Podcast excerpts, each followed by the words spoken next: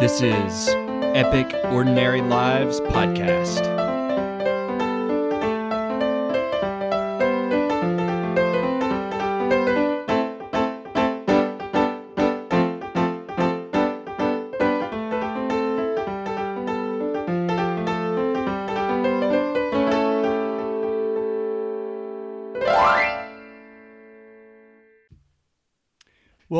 To episode 46 of Epic Ordinary Lives, the podcast that is about the power of story. Story that is of benefit to the person listening to the tale because we can take away lessons from other people's lives. And story also of benefit to the person who is sharing the tale because to enter the space of reflecting on one's life offers this unique opportunity to really understand ourselves. And this week is a little different, where I'm not interviewing a new person, but rather revisiting an older episode. I'm going all the way back to episode two of the podcast, which debuted in April of 2017. That's how far back we go. This is Carol Burning who is an artist in the Middle Tennessee area who is a painter. And we jump right into the episode where she's talking about an element of art known as value. I'm just going to read a little definition to introduce this. Value deals with the brightness or darkness of a color.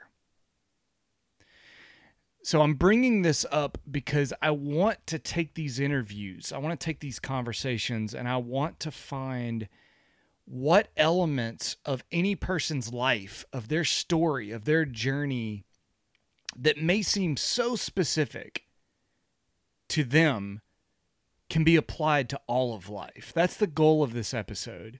In other words, how can we take a painter's experience? And apply it to the whole of life. So let's jump right in right now and hear Carol Burning talking about a specific part of her art, one of her original pieces, and how value came into play here. This is a painting that I call At the Gallery. And I painted this from a photograph that I took of a man looking at, well, actually, there were several people in the photograph, and they were looking at paintings on the wall in the gallery in Abingdon, Virginia, where hmm. the Women Painters of the Southeast show was last time. I was just struck by the light coming in the window and the shadows on the floor.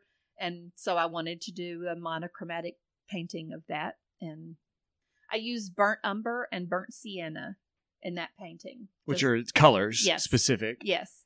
And I wiped away areas or didn't put any paint on it to get the lightest lights. So the you know the window, for instance, has no paint on mm-hmm. it. So what when I look at that, what I see, and I, I am not classically trained, but I, I see that this is a way of kind of reducing the number of elements. So you're you're only using the this specific color scheme, and yet by reducing, by going a bit more reductionist, you draw attention like you said, to the light in that room. If if there were a lot of colors, it seems like it would not give you as clear of a, a feel for there's what you a, were. There's a chance that, that that would be true. the The viewer might be only looking at the colors and not necessarily the values, and and that and that's something that I have learned as I have been painting and I continue to learn it and and hmm. relearn mm. it. The value is actually more important than the color. Oh, interesting. If, Talk more on that. Well, if if you have, I mean, you can paint a purple cow. It doesn't matter that it's purple if you have the values right. If you have the darkest darks in that painting, if you have the lightest lights. I did a painting several years ago, well, about three years ago, of a still life of some eggs mm, and on remember. a red kitchen towel with money because I sell my eggs and from my chickens and I called it egg money. It was it's always been one of my favorite paintings. I loved it. and I would take it to shows or festivals or wherever I was selling my wares, and it never sold. And I thought, that's, you know, I got to figure out what's going on with that painting. Mm-hmm. I discovered this past year that what was wrong with that painting was that everything was the same value. It had this bright red towel and it had these gorgeous uh, light brown eggs and it had a green dollar bill and it had shiny coins. But when I looked at it through a red transparent film, which takes the color away and reduces everything to value, I saw that's what's wrong with it. It's all one value. So I redid the painting a few weeks ago. So not enough contrast. Not enough contrast. The darks, the darks weren't there. This is like what this reminds me of immediately is music. The, the I don't remember exactly who said it, but someone said it's it's as much about the sounds as it is the spaces between the sound, the silences. Yes, that's right. Um, you otherwise you're just pounding on the keyboard keys or Mhm. whatever instrument may it be. You, you've got to have this contrast. Mhm. Now, I found that fascinating because and and I did comment on this in that in that interview how this is is present in other places of life. But I want to take it really philosophical because uh, my hope is that we can really apply it to our day-to-day lives that we can see this value this this value of value this notion of value I should say reflected in the rest of life. So value is about being very intentional about emphasizing the colors, the brightness in a piece where you see the contrast. Man, doesn't that have application in the whole of life? This is especially a challenge for someone, perhaps, I would argue, like me, who loves jacks of all trades. You know, this is particularly relevant for someone like me because I love a lot of things. And I think it can you can build a life where there's a lot of color everywhere or there's a lot of brightness or darkness or whatever. The point being if there's not contrast, if there's not lines, if there's not specificity to what we do, do we risk having a cacophony of different voices and things going on in our life if we don't have specific lines defined? Where does one part of our life connect to the rest? This is a really abstract thing to think about, but I do think it applies. I do think perhaps we don't want our lives to be so regimented and so structured that they lack spontaneity. But perhaps for those of us like myself, and I'm just using myself as an example, who are naturally more impromptu, perhaps this notion can be very helpful that a beautiful piece of work has to have defined lines, has to have a level of contrast so that the parts that we are emphasizing, the parts that we are good at, the parts that we have chosen to value really shine through. Just a thought. All right, so this next section is Carol talking about being fearless because we get into the idea that when you are doing art, when you are doing anything that is going to have an audience, it has the possibility of creating fear, has the possibility of of creating folks evaluating you. And we'll jump right into her speaking around really going way back to her childhood of an initial experience that I, it's very interesting because it's a lesson that applies to art, but it also applies to what we've been talking about, all of life. So let's check that out.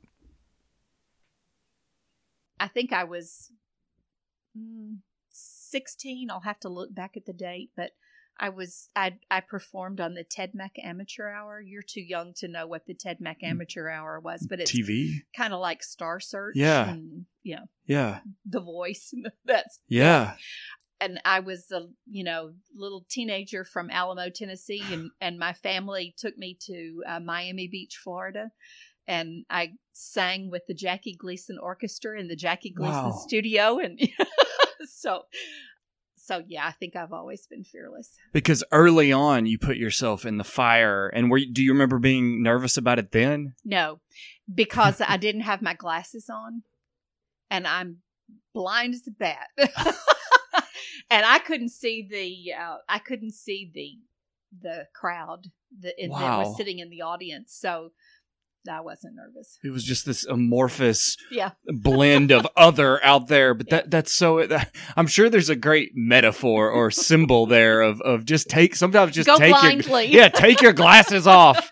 Quit studying all the details. Well, and actually, that was a good. That's a good thing to do in painting as well. Hmm. every teacher that I've had, every article that I read about, you know, how to do how to how to paint, how to draw is to squint. When you squint at don't squint at your painting, but squint at your subject. Squint at whatever it is that you are going to be painting. And when you do that, you, you reduce everything to its simplest elements. You see those values that I was talking about earlier. You see the darks, you see the lights, you don't see the details. So Hmm. I will often take my glasses off when I'm painting and when I'm looking at something out there. because in some way when we see all the details perhaps we're not seeing something at its mo maybe- there's a deeper seeing perhaps is is that kind of what you're when you when you reduce it again kind of like the uh, monochromatic Mhm. Situation. It it helps to show you what's the most important. Mm, essential. Mhm. don't squint. Isn't that such a good little tagline for anybody that overthinks anything? There is such a great benefit to being prepared to looking at what could happen. But isn't it also powerful when you metaphorically or literally take your glasses off. That's got to that you know that's paradoxical when i think about that because the people who may most uh, benefit from that advice are the folks that would have the hardest time implementing it.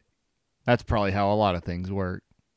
I guess that is how a lot of things work. But if you're one of these planning very future focused overthinking analyzing gathering all the details and being prepared as one can possibly be.